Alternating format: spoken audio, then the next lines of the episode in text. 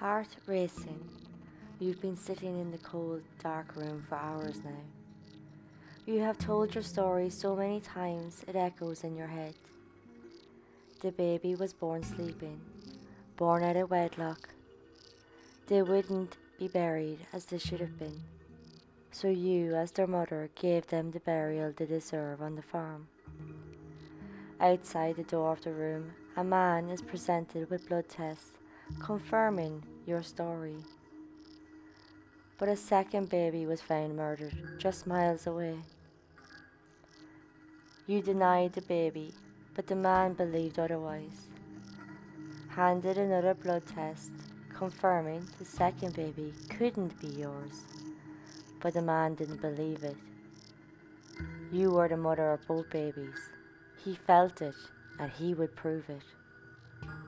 This was the Kerry baby scandal, and this is the good, the bad, and the pure evil. This is a short tale as investigations are still ongoing, but it's notable for its cruel contact and unwarranted accusations.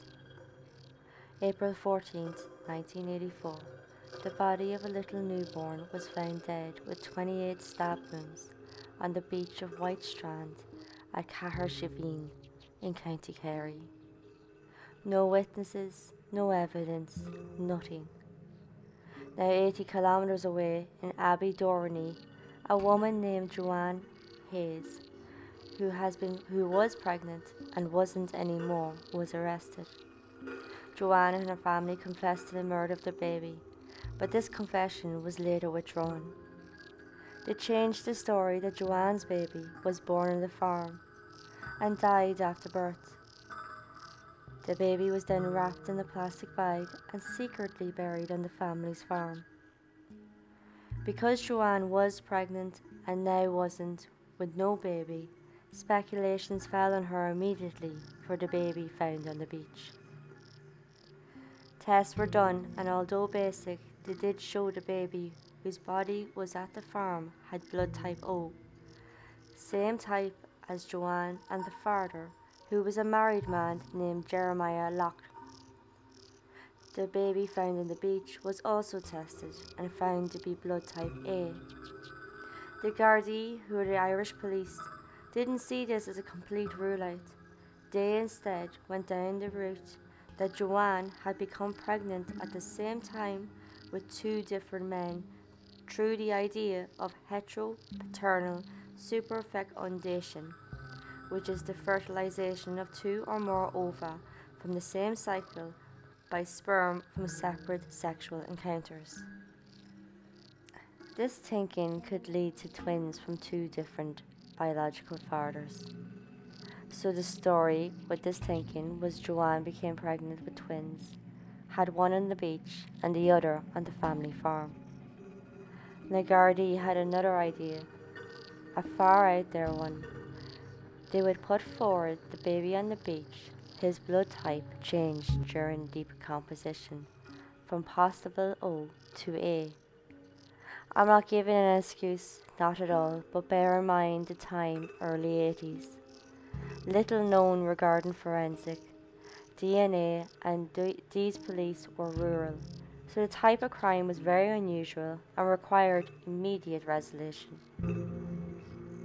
Add to the fact the church had far more power than state even then, and Joanne was already an unwed mother to a toddler. She would have been painted a deviant even before the murders. Joanne Hayes was charged with the murder of the baby, but with nothing concrete, it was thrown out by the judge. From the case and the madness of the claims, the Kerry Babies Tribunal was set up. It was headed by Mr. Justice Kevin Lynch. It was set up to investigate the behaviour and conduct of the Gardaí involved. Judge Lynch found Joanne Hayes had killed the baby at the farm, suggesting the possibility she had choked the baby to death when the crying of the newborn became too much. But the state pathologist, a Dr. John Harbison, concluded he was unable to determine for certain the cause of death. Judge Lynch threw out all and any claims made by the family that they were assaulted by the Gardaí. The family also accused the Gardaí of getting confessions through any means possible, another claim that Judge Lynch had thrown out. Joanne said the Gardaí slapped her, threatened her, and made her make a false confession. Other members of the Hayes family also claimed Gardaí harassed them and physically intimidated them to get false confessions. The case and actions of the Gardaí involved raised serious questions about the culture of the Gardaí at the time, especially their treatment of unwed mothers, which at the time in Ireland were treated like scum by many, not just the Gardaí.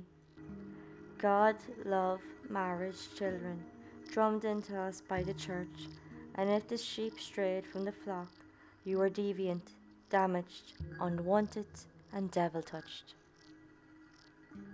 Joanne Hayes would co write a book about her ordeal. In it, she named the Gardaí involved. Four of the Gardaí involved in the case would take legal action against the authors publishers, even the shops that sold the book. They received an out of court settlement of 130,000 euro. The aftermath of the case in the tribunal had the squad abandoned. The four Gardaí involved were thrown on the desk duties, a demotion on one hand, but a compromise on the other to allow them to keep their jobs. In 2004, Joanne Hayes offered to have a DNA test to prove once and for all she was not the mother of the baby boy on the beach. One of the Gardaí, Jerry O'Connell, also requested this test to prove she was the mother of the baby boy and prove the idea two babies, two fathers, superfecundation. The parents or killer of the baby boy on the beach, later named Baby John, have never been identified. The gravesite of the infant has repeatedly been vandalized but once again, no one has been identified or caught in the act. January 16, 2018, DNA evidence from a Gardaí review confirmed Joanne Hayes was not the mother of the baby boy on the beach. Garda Commissioner offered a full verbal and written apology to Joanne. She also received an apology from the Minister of Justice and the Taoiseach. Investigations were relaunched with fresh eyes into baby John's death. September 2018, Gardaí began a house to house inquiries on Valentia Island, which is an island opposite the beach. They're thinking maybe an island resident came over to get rid of the baby. In 2020, the Irish state gave an apology to Joanne Hayes and the Hayes family for the treatment the Gardaí gave them at the time and for being falsely accused.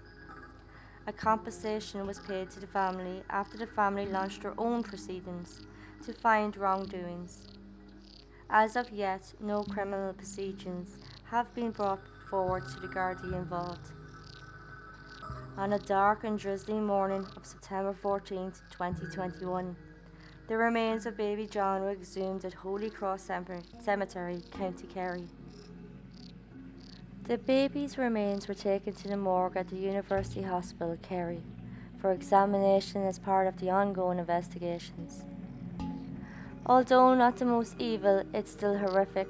A woman wrongfully accused and marked for life, even after proof, all because she was a single, unwed mother, a deviant in the eyes of the public back then.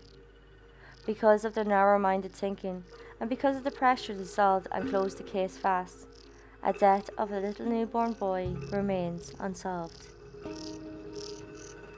Thank you all for listening. Next time we'll be looking at Stuart Alexander Lowe, or Alex Lowe, an American mountaineer. He was an inspiration to a generation of climbers with his enthusiasm to climb rock, ice, and mountains all over the world. He died in an avalanche in Tibet. Until then, this was the good the bad, and the pure evil.